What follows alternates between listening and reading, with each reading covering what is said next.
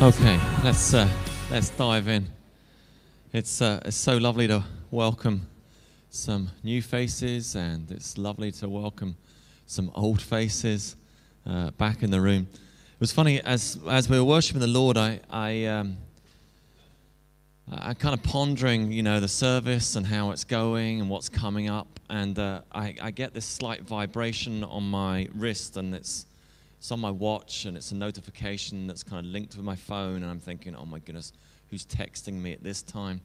And i glance at my watch I have to put my glasses down to be able to read it and it says uh, it's a message from chantel who's in the room clearly she's back here that says need mike m-i-k-e now mike was our pastor back in england and i'm thinking why do we need mike? Like the worship's not that bad this morning like Mike is brilliant at leading ministry and stuff like that, but Mike doesn't even lead worship. What, why do we need Mike?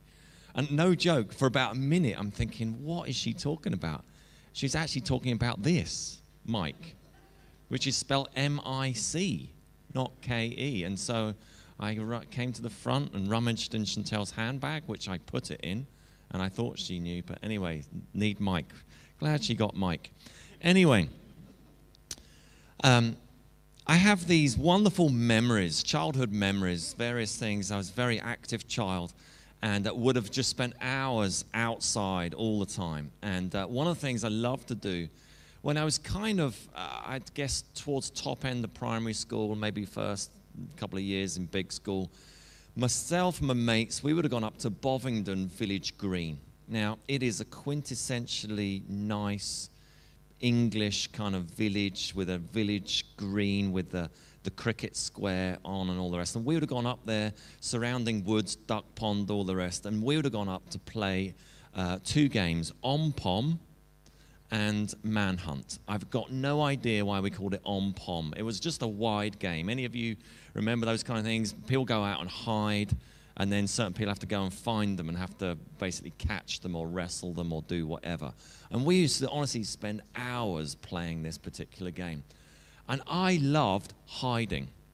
I loved finding the best places, climbing a tree, in the bushes, wherever it might be, just finding the best place I could. And uh, the, both games were kind of similar. You had to hide for a certain period of time and not get caught. And then if your friends got caught, they were taken to prison, but if you were still free, you could actually run and actually kind of retrieve them out of prison. I just loved doing that because you felt a real hero. And so for ages, I would spend just, just in the bush. You can imagine how impatient I was, just thinking, oh, hurry up, hurry up, hurry up. Don't get caught, don't get caught. And then the moment would come when I thought, enough time has passed. It's time to come out. It's time to reveal myself. It's time to show myself to my enemies, to make a mad run for it. And it was usually the bin in because that was like the base or that was the prison. And I would come out of the undergrowth, run like the clappers, get to the bin, and it would be om pom save all. Those are just wonderful words. Why om pom? I've got no idea. Maybe you had other names for sort of similar games. And there's a tenuous link into this morning's teaching. And that is really just to pick up on something that we mentioned last week. And it was a phrase that Jenny Norton had shared with Chantel in a conversation surrounding church that was simply this it's time for us to come out of hiding. It's time for us. And as I was contemplating that, I was thinking there are many occasions in the scriptures when we learn and where we read where people withdrew to a solitary place, into the wilderness, a place of isolation. There were many times when people would either deliberately withdraw for a good reason and sometimes withdraw and run away for fear of their life. Could be to the mountaintop, to the valleys, but often it was a place of withdrawing from others for a period. Now, we have spoken time and time again, haven't we, about the uh, importance of the practice of silence and solitude. Silence and solitude, a period of time away from other people, away from our mobile phones, away from the distractions of this world, to spend time alone with Jesus. And often in those places, God really meets us and ministers to us. But the thing is this we were not designed to stay on our own by ourselves in isolation. We were designed not to remain in those places, but to come out. And as I was pondering this, I was reminded of our teaching series that we did back in January, February, March. Anyone remember what that was? We'll get through this. We'll get through this. And we, we did about eight, ten weeks on the life of Joseph. Literally, we'd gone into that second period of lockdown. We'd had Christmas. Some of us had decided to meet up with each other, and some of us didn't. And whatever happened, COVID went ballistic. And we were literally locked down again. And we're like, oh, not another period of this. And the weather sucks. And it's January. It was a rough time. I struggled personally through that time. And I'm sure many of us did also. And we reminded each week we would have recorded something in front of the camera. We'll get through this. We'll get through this. And we looked at Joseph, how he was sold into slavery, how he was taken to a foreign land, how in that land the Lord was with him and the Lord prospered him. But then there was that moment when he got completely stitched up and he was sent to prison and he was isolated on his own. But the Lord was with him. You remember some of these stories? You know the story, many of you as well. And we, um, as I was contemplating this, I looked at, I think it was week five. The title of the talk was um, God is Working in the Waiting. Or as Max Lucado, the, the well known Christian writer, says, wait while God works. And it was simply a reminder during that season, during that time, when we couldn't do much, where we couldn't see each other, where we could not connect. It was this reminder of we're going to get through this. But God is doing something in us as we wait. As we wait. He's working in the waiting. We're reminded ourselves of well known uh, Psalms wait for the Lord. Be strong and take heart and wait for the Lord. Be still before the Lord and wait patiently for him.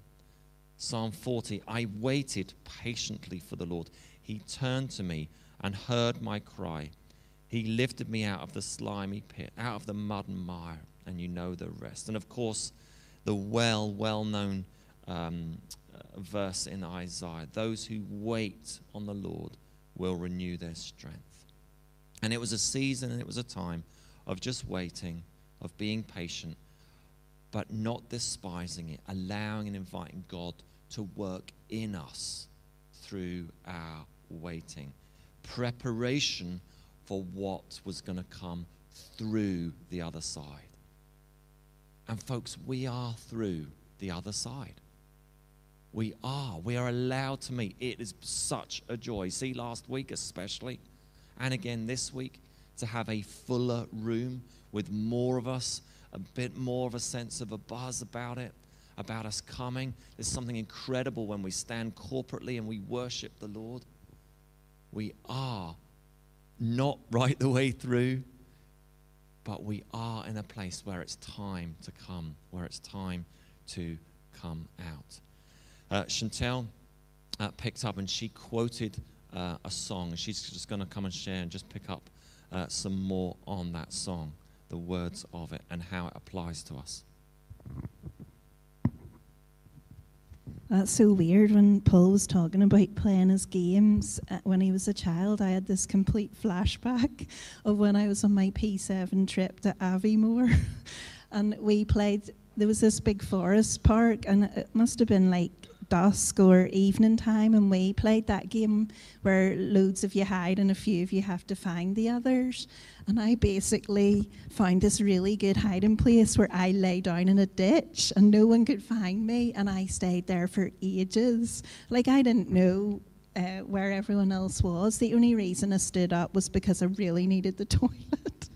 when I stood up, like someone saw me and, went, and they were like, "There she is," And apparently they'd been like the game had gone on for so long, they were looking for me for ages, and the teachers were really annoyed with me. And one of my wee friends said, I thought you'd been kidnapped and you were dead. so that's probably not the best example of hiding, but it was, it's just so weird, isn't it, when you have one of those flashbacks of and so hopefully no one will get cross with you when you come out of hiding. so um, I would just really love to um, talk to you about this song. Um, I've been listening to it all week, and God's really been speaking to me and got some scriptures to share with you as well. So I just thought, hopefully, this will work, and Jackie is so kind to facilitate.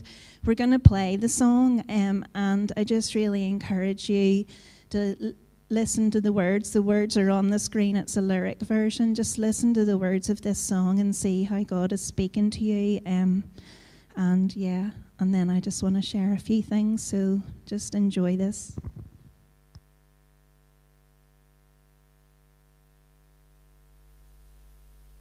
Come out of hiding, you're safe here with me. There's no need to cover what I already see. You've got your reasons, but I hold your peace. You've been on lockdown, and I hold the key. Cause I loved you before you knew it was love, and I saw it all. Still, I chose the cross,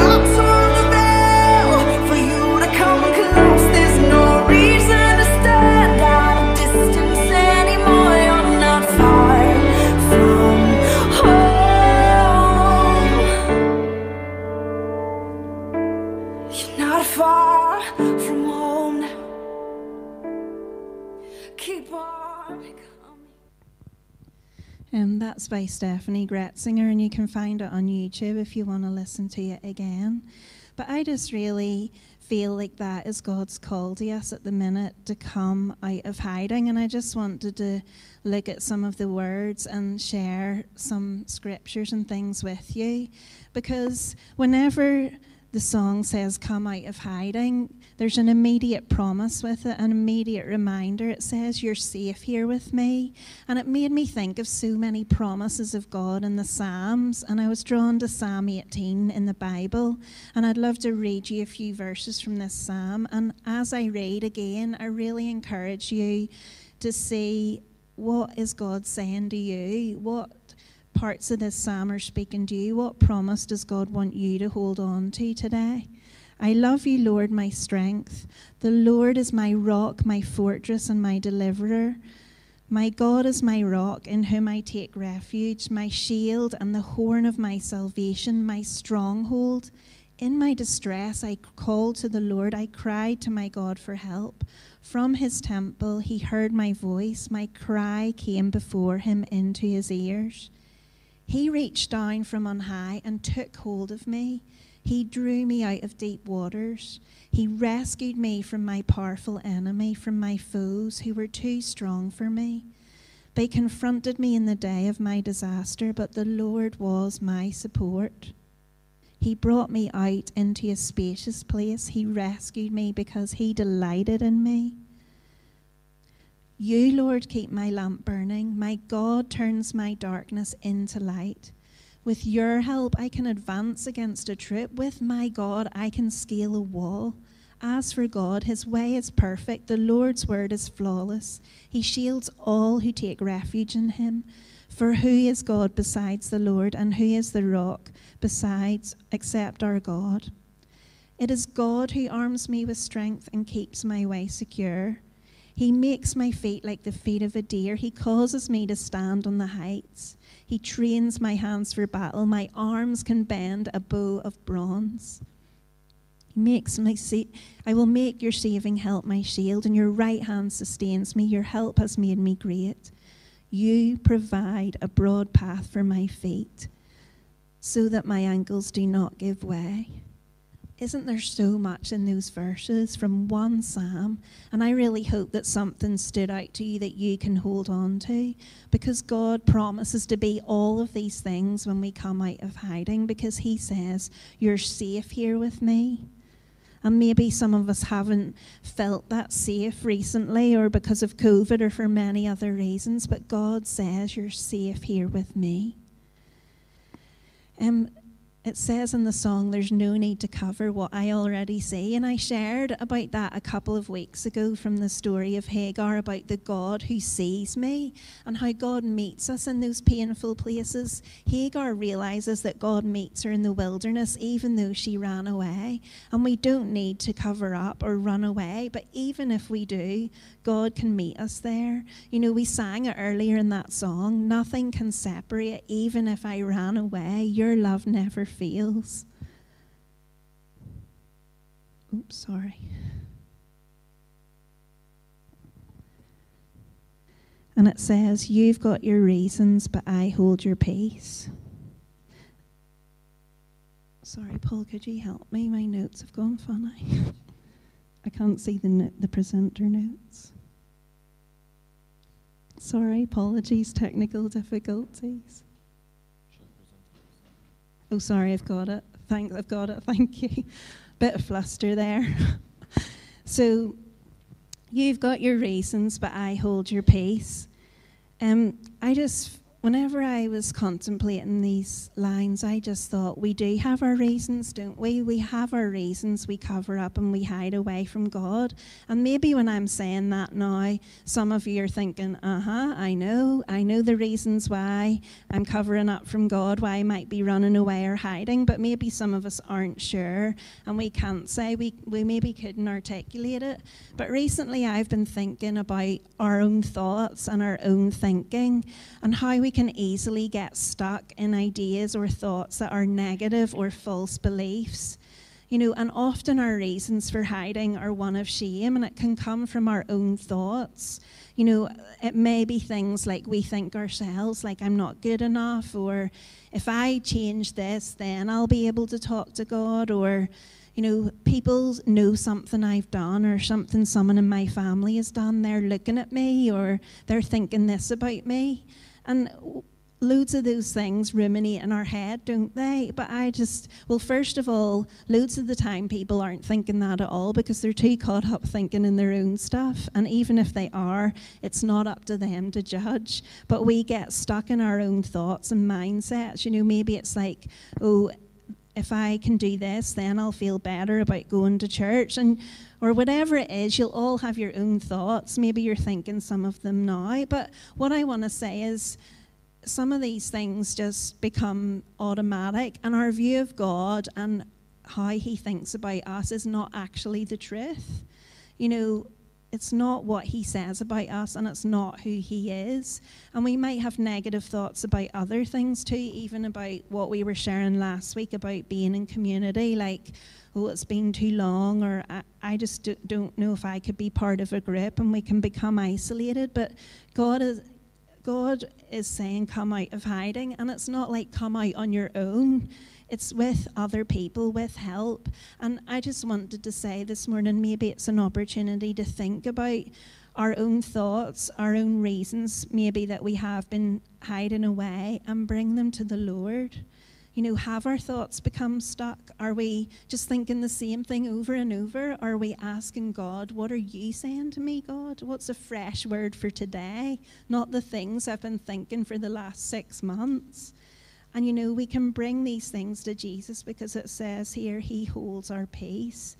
And you know, Psalm 29 11 says, The Lord gives strength to his people, he blesses his people with peace. And how much do we need that right now in a time of turmoil, of division, of isolation, of anxiety? God promises peace to you and me.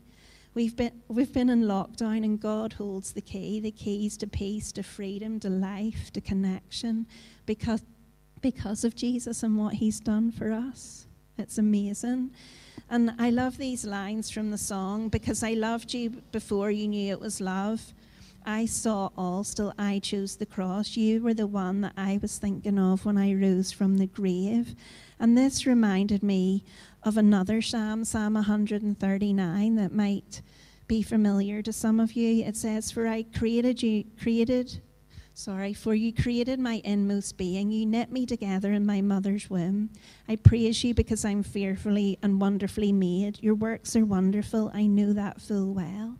And whenever I read that, I just thought, oh, that we would believe those words, that we would be able to say to God, I praise you because I am fearfully and wonderfully made. Like, how often do we just put ourselves down or have these really negative thoughts in our head? God, I praise you because I'm fearfully and wonderfully made. Gratitude and honor to God because He made us, and because of Him, we're worthy. Like, that's so amazing.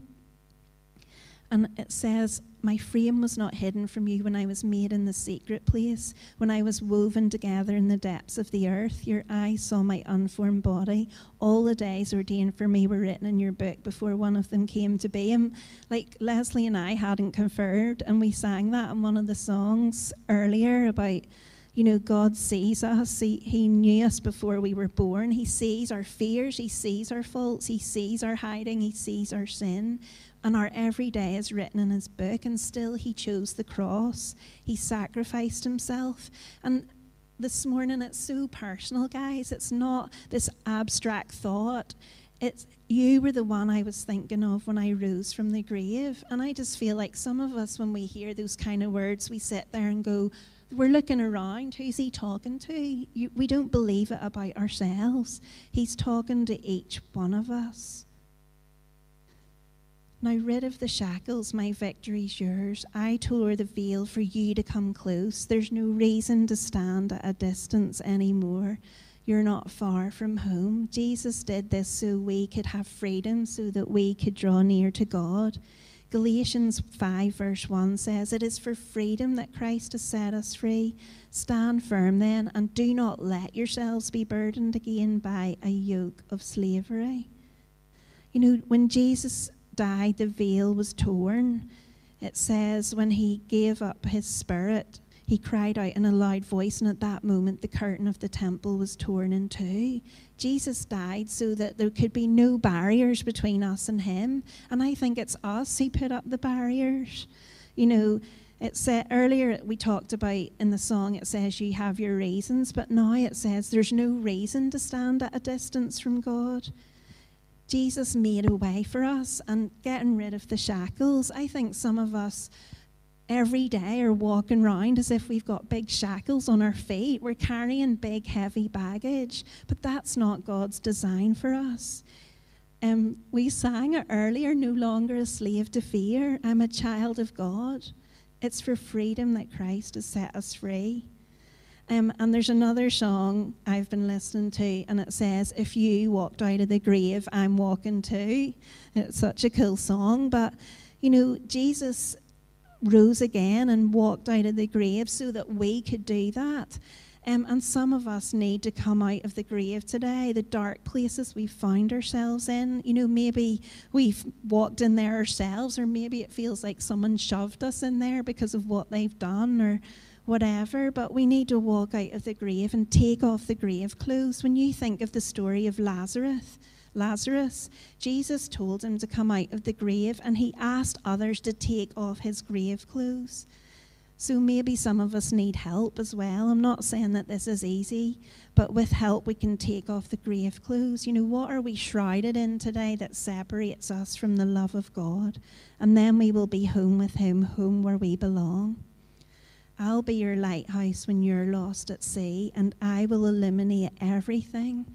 When this feels hard, when you're thinking, I can't do this, there's promise after promise after promise.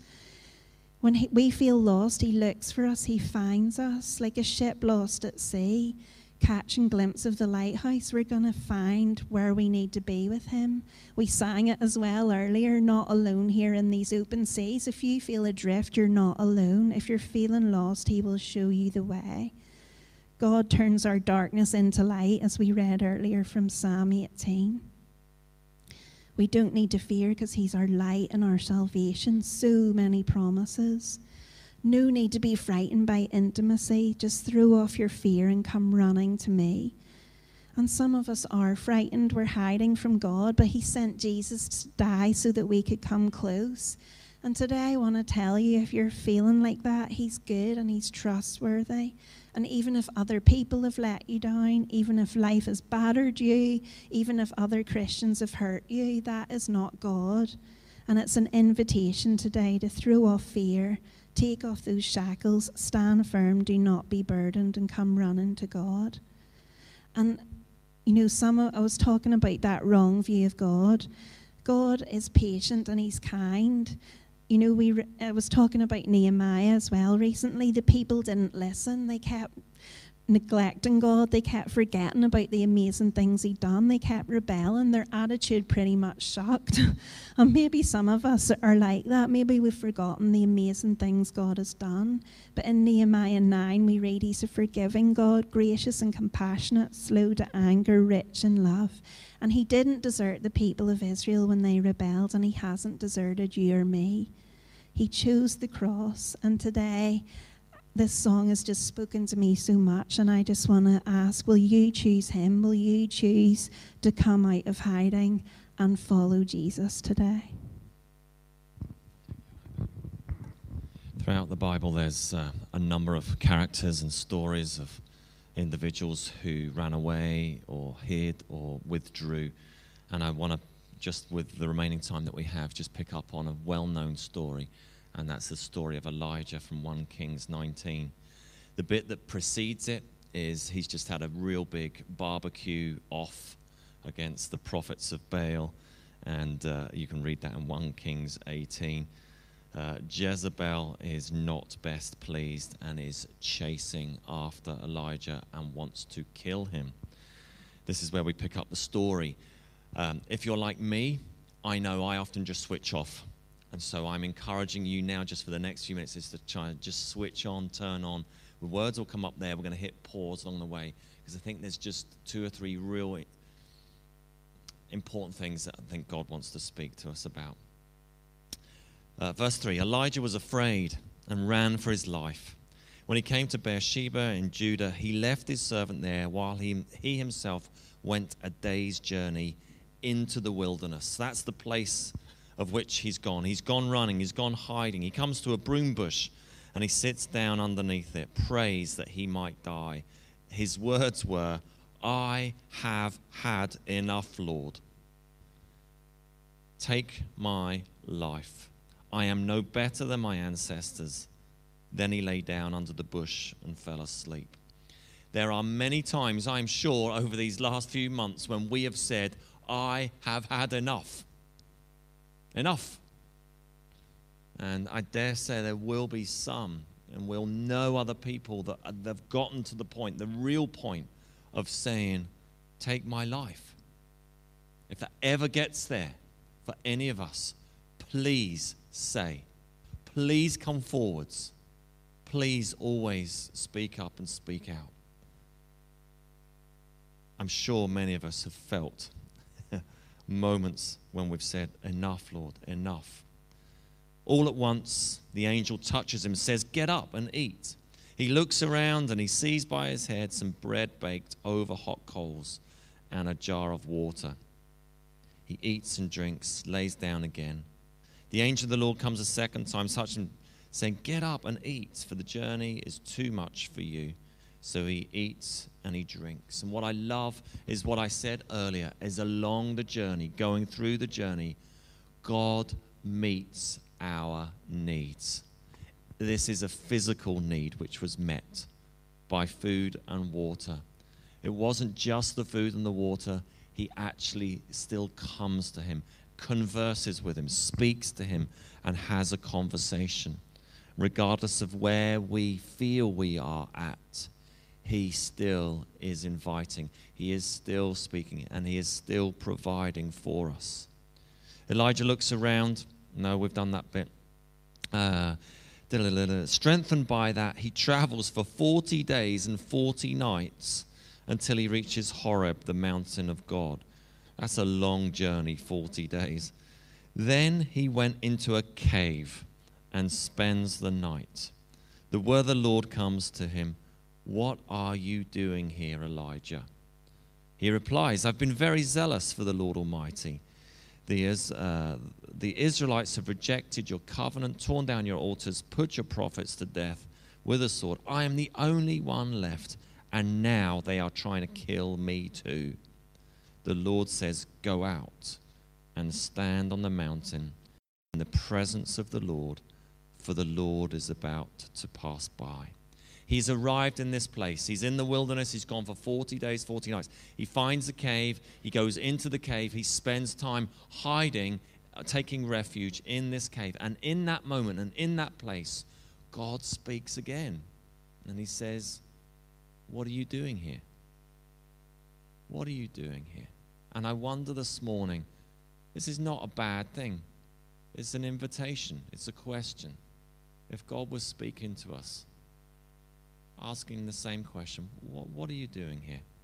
I don't mean physically, although it could be. Could be where He has you, could be emotionally, could be spiritually, could, could mean a number of different things. It's an invitation the Lord says to him, Go out and stand on the mountain. Where? In the presence of the Lord. It's in the presence, it's in his presence that we find him, where he speaks to us, where he guides us. Many of us will know the story well. Some of us, this could be the first time you've ever heard it.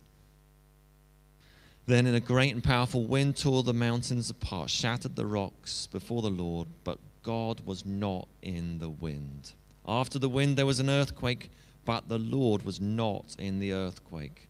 After that came fire, but the Lord was not in the fire. After the fire came a gentle whisper. And when Elijah heard it, he pulled his cloak over his face and he went out and stood at the mouth of the cave. God's got his attention. He comes and he hears his whisper, his gentle whisper, and he responds to his invitation. And the voice speaks again. The Lord speaks again and says, asks the same question What are you doing here, Elijah? He gives the exact same answer. And then the Lord says, Go back, anoint Hazael king over Aram. Go back the way you came. What are you doing here? Go back the way you came. As I was reading this and pondering this, I was wondering how much of it is simply our response to coming out of hiding is just doing the things we used to do. I was reminded of a song written by uh, a fellow called Matt Redman uh, during a time where he was feeling far from the Lord. He was feeling away. And he wrote this song based upon the verses in Revelation chapter 2. His words in his song are When my heart runs dry, there's no song to sing, no holy melody, no words of love within. I recall the height from which this fragile heart has slipped. I'll remember you I will turn back and do the things I used to do for the love of you. And it goes on and on. And I wonder for some, it's just a simple case of just go back. Go back the way you came. Go do the things you were doing before. Two very brief other things, and then we're going to worship, and then we're going to pray of what coming out of hiding might look like. It could be to pick up things that you'd started before lockdown. Sense like for some, there were just things that you were at, that the Lord was inviting you into, that you were just beginning. And it's time to return to those things, to pick those things up, to attend to that business again. And then, almost like a paradox, for some, it's a case of laying down some of the things that you know need to be laid down and not tended to again. And come into the new thing. God speaks to Elijah and he says, Go back the way you came. Go to the desert of Damascus. Why? Because the Lord had an assignment for him. The Lord has assignments for us. God has been working in us, preparing us. Do not despise the difficulty that we have come through. God has been at work in our lives. But now's the time. Now's the time to come out. Let's stand. We're going to worship and then we're going to pray. Let us stand.